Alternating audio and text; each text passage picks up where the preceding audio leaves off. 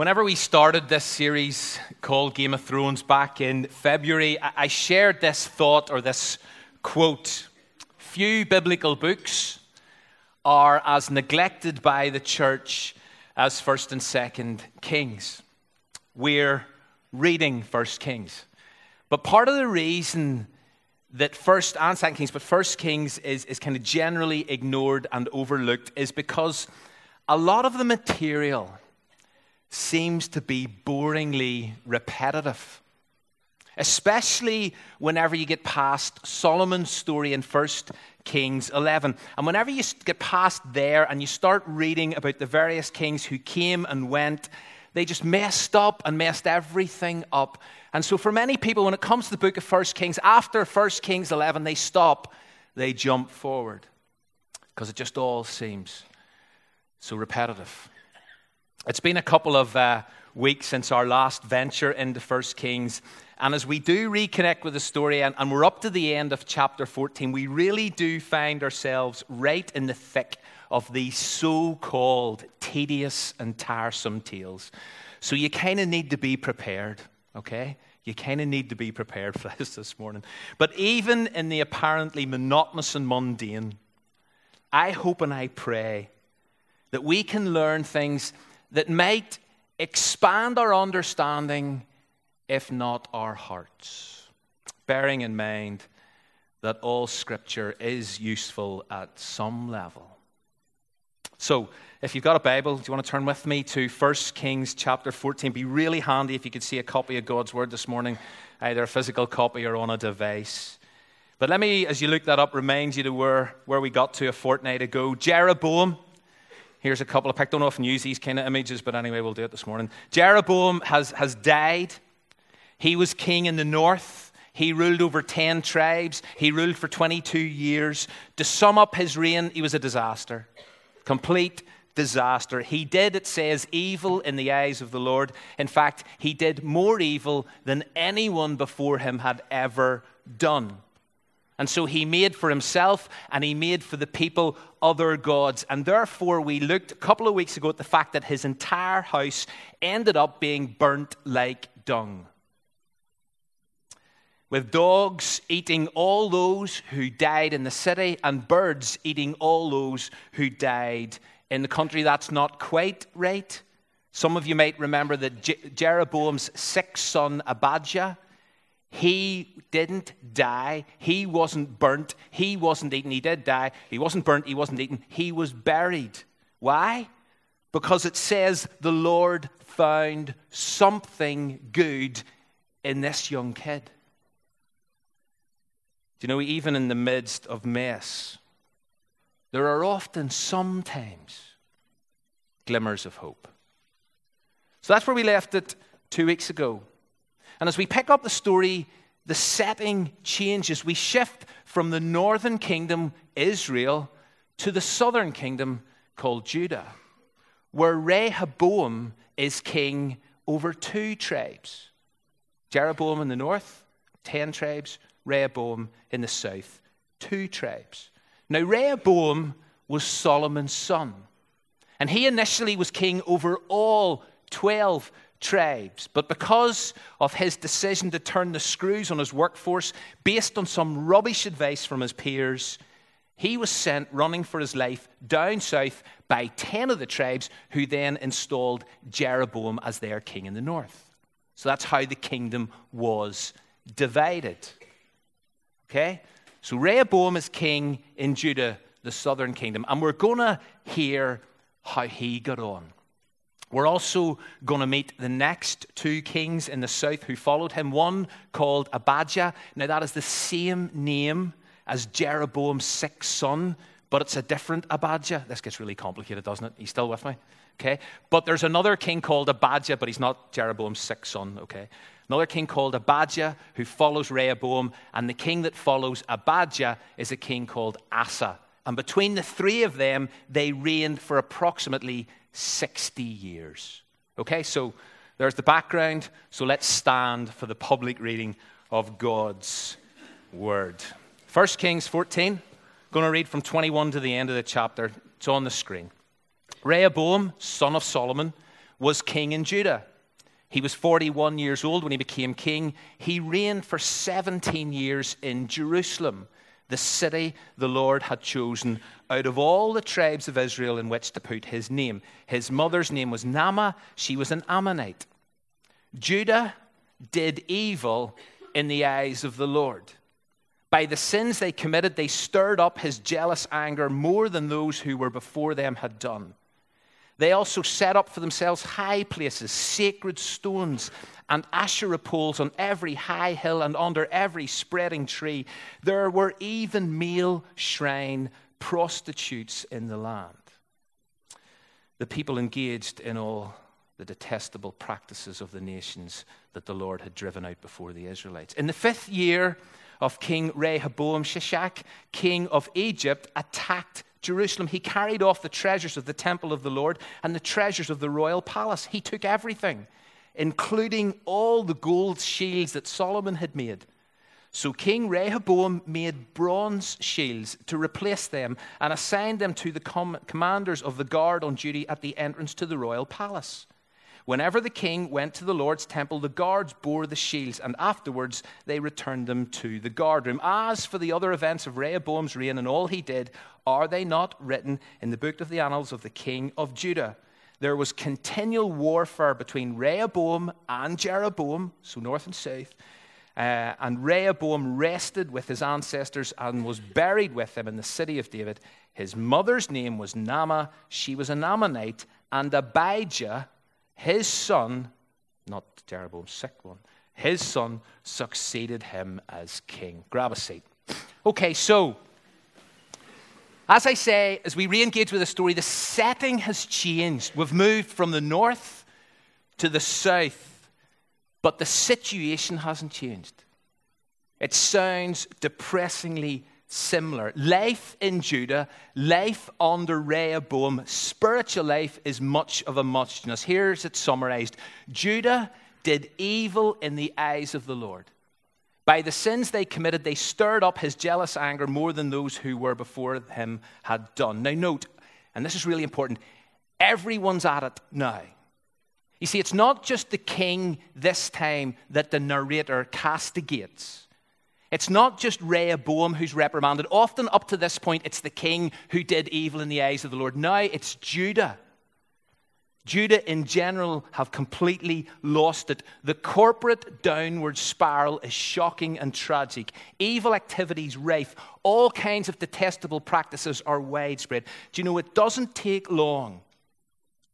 It doesn't take long for a whole community and a whole society to lose their moral and spiritual bearings and principles and values. It can happen so quickly. But rather than kind of wallow in their wickedness, I want us to see the reaction of God. Because in those verses, we encounter, we confront an insight into the character of God that hopefully inspires us and challenges us. It's an insight we've mentioned before, but I want us to dwell on it for a while. The second half of that verse reads They, the people, stirred up God's jealous anger more than those who were before them had done. If you have a different translation, it could say, They stung him. You can sting God. They stung God to jealous anger. Now, jealousy, and certainly jealous anger, is something that we initially see as negative. It's just plain wrong. But God's jealousy isn't, it can't be. Because it speaks and it communicates volumes about God's love and his commitment to his people. You see, right back at the very beginning of their story, right back at the beginning of the history of God's people, they discovered and they were taught see this God that has created you, that you have to worship, this God, your God, is a jealous God. Here's a couple of direct quotes. For the Lord your God is a consuming fire. He is a jealous God. Or from the Ten Commandments, middle of commandment number two For I, the Lord your God, am a jealous God. But even more than that, far more than that, Look at this verse from Exodus 34. For you shall worship no other God, for the Lord, whose name is jealous, is a jealous God. I don't know if you've ever thought about this before, but God is called jealous. And because a name reveals and discloses identity, we discover that this is a core facet of who God is jealous. And so, what this meant, or what it was certainly meant to make clear, is that God's love and commitment to his people was such that if it seemed as if God was losing his people, if it turned out that they were flirting with other gods or being unfaithful to him, then God's jealousy is going to kick in. It's bound to kick in. It has to kick in if he's going to be consistent with who he is. See, just like a husband who's who loves his wife but fears losing her to someone else or to something else. God cannot, like that husband, sit back and not care and not give a stuff. It grieves God. It breaks his heart, and therefore he reacts. He has to react because it's part of his character. It's an astonishing aspect of God's character, a precious aspect and dimension.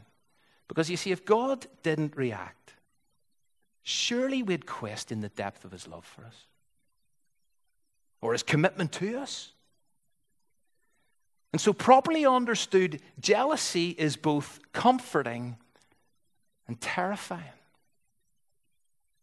It's comforting because it reveals the sheer extent of his passionate love for us, but it's terrifying because it reveals his anger at everything and anything that threatens his people, including themselves and their relationship with him. You see, God zealously and jealously protects his love relationship with his people. That's comforting. But God reacts strongly, really strongly, whenever the affection of those he loves is directed elsewhere. That's terrifying. Or do you know something? It should be should be terrifying. So the scriptures t- teach us that, that the people of Judah stirred up, stung God, stirred up his jealous anger because they were playing around with other gods and they were sinning left, right, and center. And, church, we never want to do that. We never want to do that.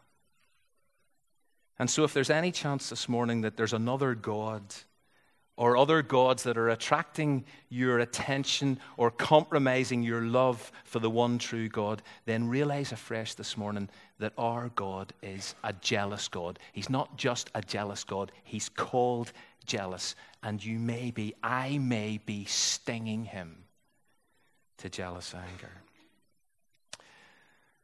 We'll go back to the text because as Rehoboam's reign of this unfaithful community comes to an end, there's an incident that kind of reveals just how bad things have got. It says an enemy attacks Jerusalem, that's the capital city in the southern kingdom. An enemy attacks Jerusalem and carts off all the treasure, not just from the, not just from the temple, but from Rehoboam's grand palace. And they cart off everything, including the gold shields that Solomon had made. The enemy is none other than the king of Egypt. Like, how humiliating is this? How sad is that? All the wealth, all the wonder, all the glory that Solomon had invested in those magnificent buildings, temple and his palace, are stripped and hauled off by the king of slavery land. It's pathetic. And to add insult to injury, the people of Judah, the people of Jerusalem, they can only replace the gold shields with bronze ones. You see, this is just an increasing picture of fading splendor. Or as Peter Leithart writes, the golden age of King Solomon has given way to Rehoboam's bronze age. It's pathetic. And so, as he comes to the end of a 17 year reign, there seems to be little or no hope And so we read that Rehoboam eventually dies and his son Abijah takes over. And we wonder, well, what is he going to be like? So if you've got a copy of God's Word in front of you, flick over to the next chapter, 1 Kings 15, and let's look at verse 3, which says this He, that's Abijah, committed all the sins his father had done before him. His heart was not fully devoted to the Lord his God as the heart of David, his forefather, had been. Here we go again. Same old, same old. Seems like a pattern's being established. Every single king just seems to be a chip off the old block. Now, there's two fathers mentioned in here. The first one is his immediate father, which is Rehoboam, who modeled for Abijah a life of sin, and Abijah decided, I'm going to copy that. And the other father that's mentioned is a forefather, his forefather David, who modeled a heart and a life that was fully devoted to God, and Abijah decided, I'm going to ignore that. And if nothing else, it reminds us of the importance of finding and following good role models. Plus, it reveals that our most current and visible role models will potentially hold greater sway in our lives than better and older ones. You see, Abijah had probably heard all the brilliant stories of David but he decided, you know something? I'm just going to allow the behavior of the dad I see to have greater influence on me. And so the question I want to ask you this morning is who are you looking to as your role model? Who is influencing your life at the moment? Abijah says reigns for three years, that's all. But there's a couple of verses in his short story that actually provide some level of hope. Have a look at verse 4 and 5 if you've got a copy of Scripture in front of you. Here's what it says Nevertheless, for David's sake, the Lord his God gave him a lamp in Jerusalem by raising up a son to succeed him and by making Jerusalem strong. For David had done what was right in the eyes of the Lord and had not failed to keep any of the Lord's commands all the days of his life. And you all want to scream, don't you? Hang on. And then the scripture says, except in the case of Uriah the Hittite. Do you remember uh, God's promise to David way back in 2 Samuel 7? Here it is your house, David. And your kingdom, David, it'll endure forever before me. Your throne will be established forever. Now, that was God's promise to David way, way back. Given the track record so far and to date, it doesn't look like there's any chance of David's house, David's kingdoms, David's throne lasting another year. Never mind lasting for anywhere near forever. And so to hear these words, these words, the verses 4 and 5, in the midst of Abijah's story, keeps bringing us back to God and to the promises of God. Yes, Abijah was a disaster, just like the king before him, but nevertheless, for the sake of David. And that word nevertheless just means everything. God had made a promise to, David, and despite how bad things looked, despite how hopeless things seemed, despite how messed up things had become, the promises of God still stand. And that changes everything every single time. Things in Judah were now a total shambles. But because of God's promise to David, there's going to be a lamp in Jerusalem. There is going to be a light in the darkness. There is going to be hope in the hopelessness. And so a Abijah can mess up and Rehoboam can mess up, but neither and none of them and nothing is going to derail the word of God. The promise of God to David, who did what was right and kept all the Lord's commands all the days of his life, except in the case of Uriah the Hittite. I love this. I really love this. Because that's a rather big accept, isn't it? I mean, here is a reference to David's adultery. Here is a reference to David's attempted cover up at having Bathsheba's husband, Uriah, murdered. David wasn't perfect. And every time First Kings mentions David's fully devoted heart, we all want to scream. Hang on a minute.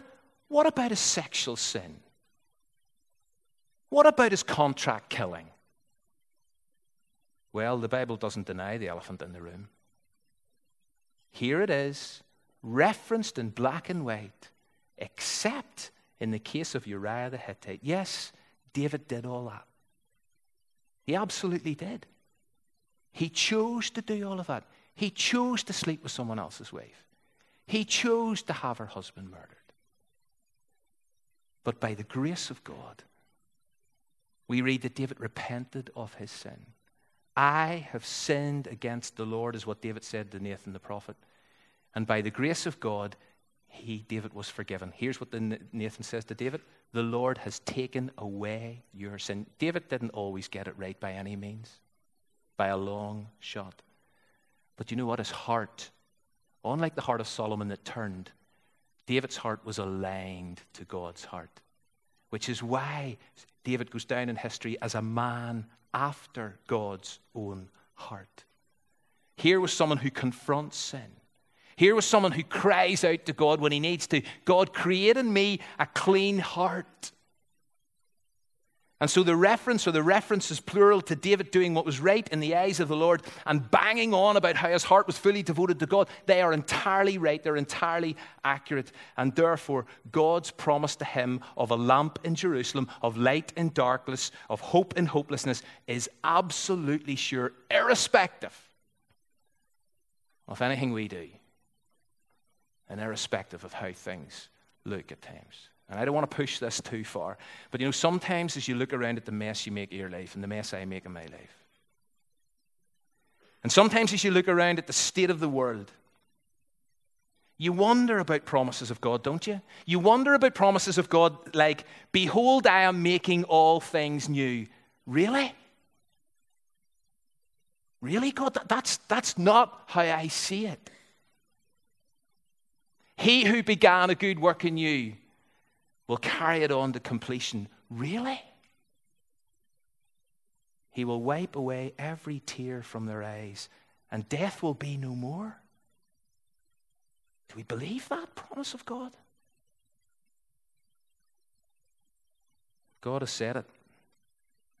You can 100% depend on it. Regardless of what you think, regardless of what you see, regardless of what you observe all around you. God promised a son of David who would be a lamp, who would be a light. And years later, despite the increasing darkness and the increasing hopelessness, the New Testament begins with these history altering words. This is the genealogy of Jesus, the Messiah, the what? What's the next phrase? The Son of David. Who would go on to describe himself as the light of the world. You see, all God's promises are yes and amen. So back to the story. Abijah dies. Three years he reigned for. But he dies. And Asa, or Asa, becomes king. And although we probably don't hold out much hope for him, look at verse 11 for a surprising read. Asa did what was right in the eyes of the Lord as his father David had done. Now, there's a turn up for the books. So it is possible to buck the family trend. It is possible to live for God in dark times whenever everything and everyone around you is falling apart or falling away. The cycle of wickedness can be broken. And even if you don't read another word, surely that in itself is a welcome relief and a genuine encouragement. We can make different choices. We don't have to become products of our godless environment. We don't have to go with the flow.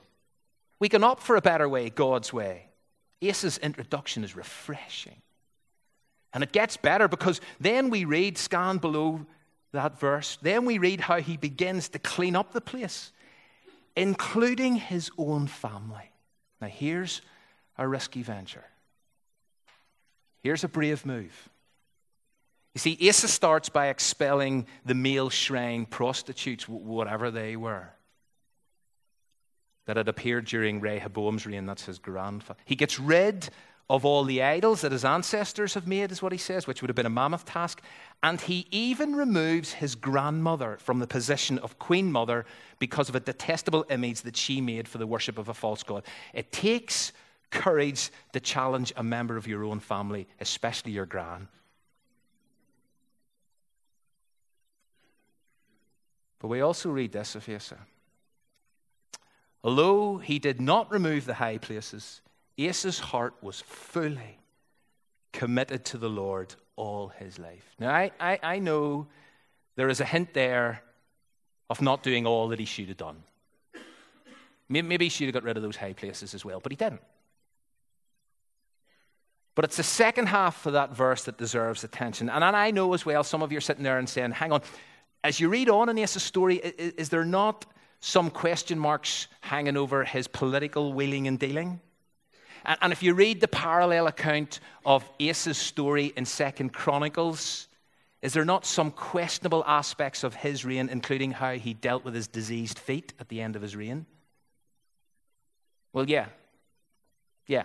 For those of you who know Scripture well, you will know some of that stuff, and I accept that. But based on this text, I want to affirm and I want to hold on to the second half of that phrase that Asa's heart was fully committed to the Lord all his life. You see, Asa not only did what was right, but his heart was right. And unlike his great grandfather, Asa's heart didn't turn the older he got.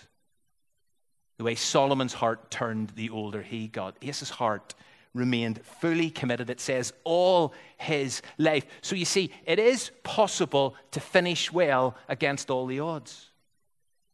It is possible to stay the course and complete the race, even if, even although you've made countless mistakes. Why? Because, and now I become repetitively boring. The heart of the matter is the matter of the heart. It always boils down to this. And Asa's heart was fully committed.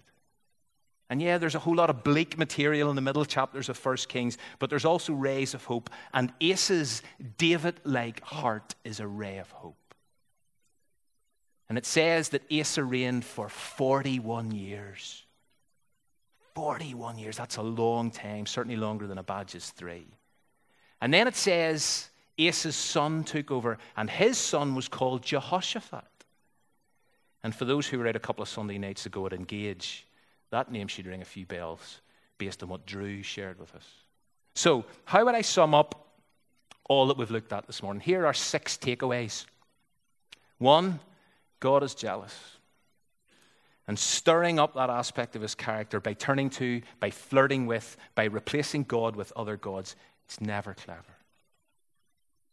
God is called jealous.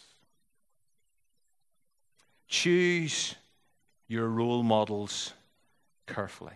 Choose good ones and follow them closely.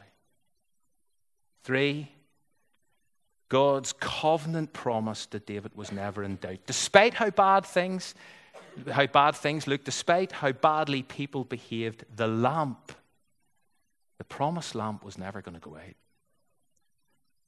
All God's promises in Christ are yes and amen. Fourthly, failure isn't final. Should never define us. David messed up spectacularly, but by the grace of God, he found forgiveness and restoration. Fifthly, it is possible to live for God in dark and difficult times. We don't have to be like everyone else. We don't have to go with the flow. We don't have to buy in to the cultural shift. And six, it is possible to finish well. So, despite the so called boringly repetitive material and boringly repetitive preacher, I hope we might take something away this morning that equips us and that fuels us in our faith.